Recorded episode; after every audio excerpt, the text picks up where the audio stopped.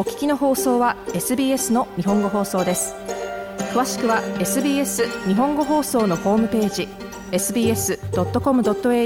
スラスジャパニーズへどうぞ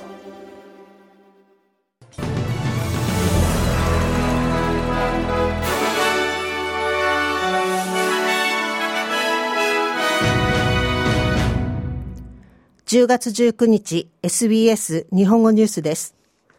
パレスチナ・ガザ地区における病院爆破の報道を受け、世界各地でデモが起きています。ガザ地区のアル・アハリ・アラブ病院で爆発が起き、ハマスは少なくとも470人が死亡したと発表しました。イスラエルへの攻撃を非難し、中東各地で抗議活動が起きています。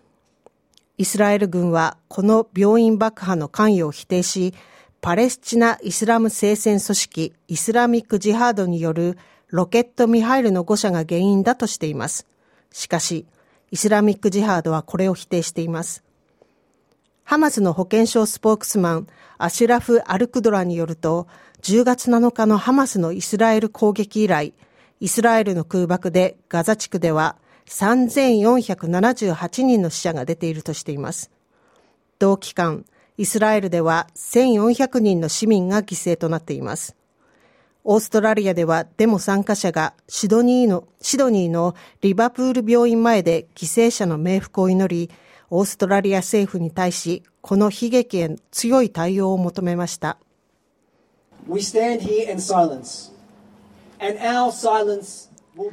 私たちは沈黙してここに立っています。この沈黙は大きな声でもあります。基本的な人類、基本的な人類に対するこの侮辱に対して声を上げようとしない全ての人々に、この沈黙で何度も何度も彼らの耳をつんざくことでしょ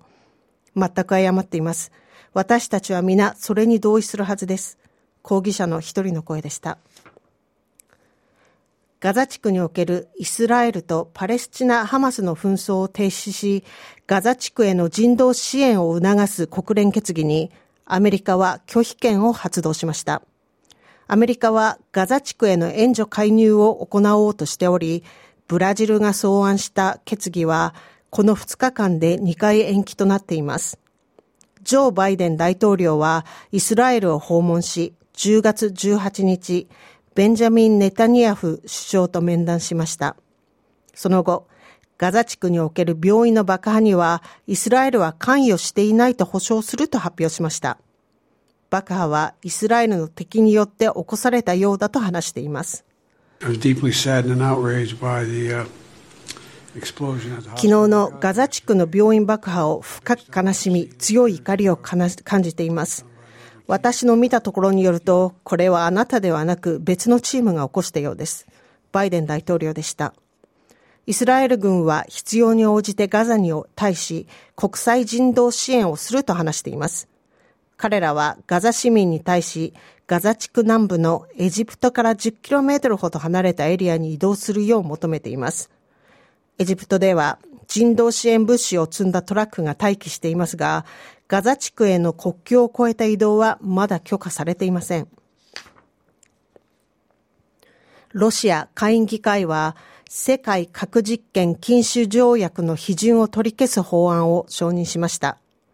下院議員らは10月18日水曜日の決定で包括的核実験禁止条約の批准を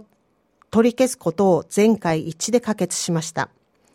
プーチン大統領が今月初め、ロシアが2000年の条約批准決定を取り消す可能性があると警告したことを受けています。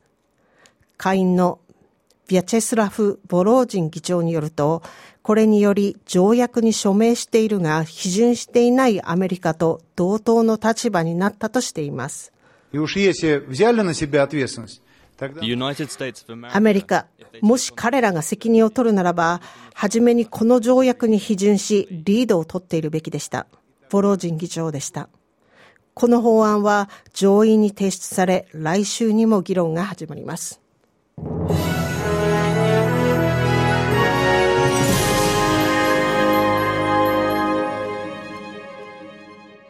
ニュースを続けます。間もなくお子さんを持つご両親の間でおよそ6ヶ月間の有給育児休暇を共有できるようになります。アルバニージー政府はこの新しい法律を今日国会で発表する予定です。すでに20週の有給育児休業が認められていますが、今回の変更によりその期間が2024年の4月から失礼しました。2024年の7月から2週ずつ増え、2026年までに26週に増加します。アマンダ・リシュワース社会サービス省は ABC ニュースにそれぞれの親も最低期間の休業期間を取れるようになると話しました。Under our legislation, we're having four weeks reserved 新しい法律では、それぞれの親に最短4週間の休業が与えられていますが、残りの週は家族が望む方法で共有することができ、育児の責任を分担することができるようになります。リシュワース社会サービス省でした。アンソニー・アルバニージー首相は、国会への先住民の声に関するレファレンダムから数日以内に和解に向けた次のステップが策定されると期待するのは先住民への敬意を書くと述べました。これはレファレンダムは首相の虚栄心の虚栄心からのものだったという野党リーダー、ピーター・ダットンの主張に反発したものです。ダットンは、オーストラリア先住民活動家の数十年にわたる活動を無視したものだったと話しています。今日、オーストラリア選挙コミッションが発表した新しい分析によると、ボイス・レファレンダムは先住民が望んでいたものだという政府の主張を支持するものでした。データ分析によると、先住民の人口が多いレファレンダム投票所10カ所のうち9カ所がイエスの結果になっていました。アルバニージー首相は政府が引き続き和解努力に取り組んでいるが、これらの計画の詳細を明らかにするのは時期尚早であると話しました。The Uluru statement from the heart was developed over decades. 心からのウルル声明は数十年かけて作成されたものであり、次のステップが数日で作成されるべきであるという期待は彼らに対し失礼な意見です。そしてそれは私がすぐに取り掛かることではありません。私たちは敬意を示し続けます。時間をかけてやってみます。オーストラリア先住民の声に耳を傾ける、ギャップを埋めるという私たちの取り組みは衰えることはありません。アルバニージ首相でした。新しい研究結果で、鬼人では海水温上昇に対し強い耐性を持つことが分かりました。その結果、気候変動によるサンゴ礁破壊がさらに深刻になると考えられます。シドニー大学の研究で人手の大量発生の一番大きな原因は熱への耐性だと発見しました。その中でもサンゴ礁の発火を引き起こ発火を引き起こす鬼人では熱に対し他の種に比べてほぼ3倍の耐性を持ちます。シドニー大学のマシュー・クレメンツさんは、Generally for marine invertebrates, the 一般には海洋無脊椎動物の場合、若い時期は通常、温度の変化に対する耐性が低いです。成熟した個体と比べて耐性が低いのです。クレメンツさんでした。連邦政府と州政府は人手を絶滅させるプログラムなど、サンゴ礁の保護を目的に2030年までの16年間で44億ドル以上を投資しています。経済専門家は失業率が増加傾向にあるにもかかわらず、オーストラリアの雇用市場は依然として強いままだと述べています。本日10月19日発表予定の9月労働状況は今後の傾向のために注目されるでしょう。コムセックのエコノミストクレイグ・ジェームス氏によると失業率は昨年の最低水準3.4%から7月、8月に3.7%に上昇しました。歴史的基準に比べれば失業率は依然として低く、労働力需要は依然として高いままです。ジェームス氏はまた、9月には2万5千人の雇用が追加されると期待されていますが、失業率を安定させるには十分ではないとして、9月の失業率は3.8%に上昇すると予想しています。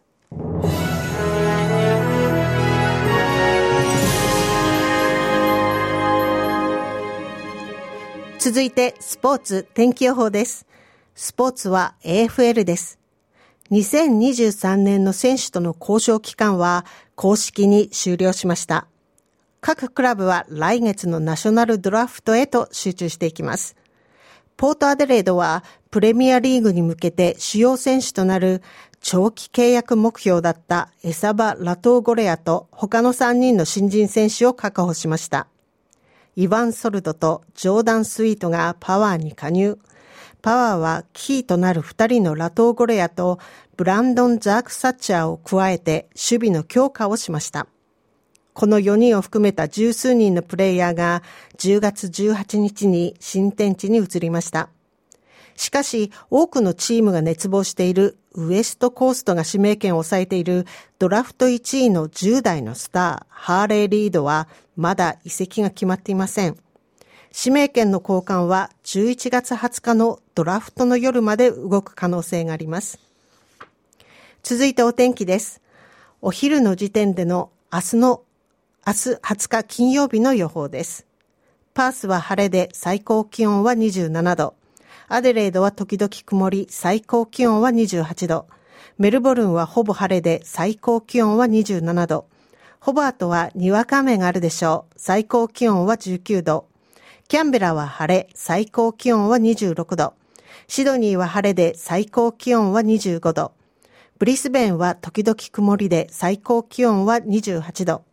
ダーウィンはほぼ晴れ、最高気温は34度の見通しです。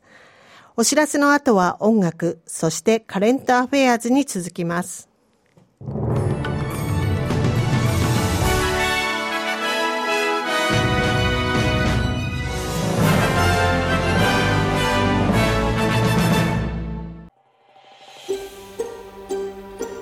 もっとストーリーをお聞きになりたい方は iTunes や Google ポッドキャスト Spotify などでお楽しみいただけます。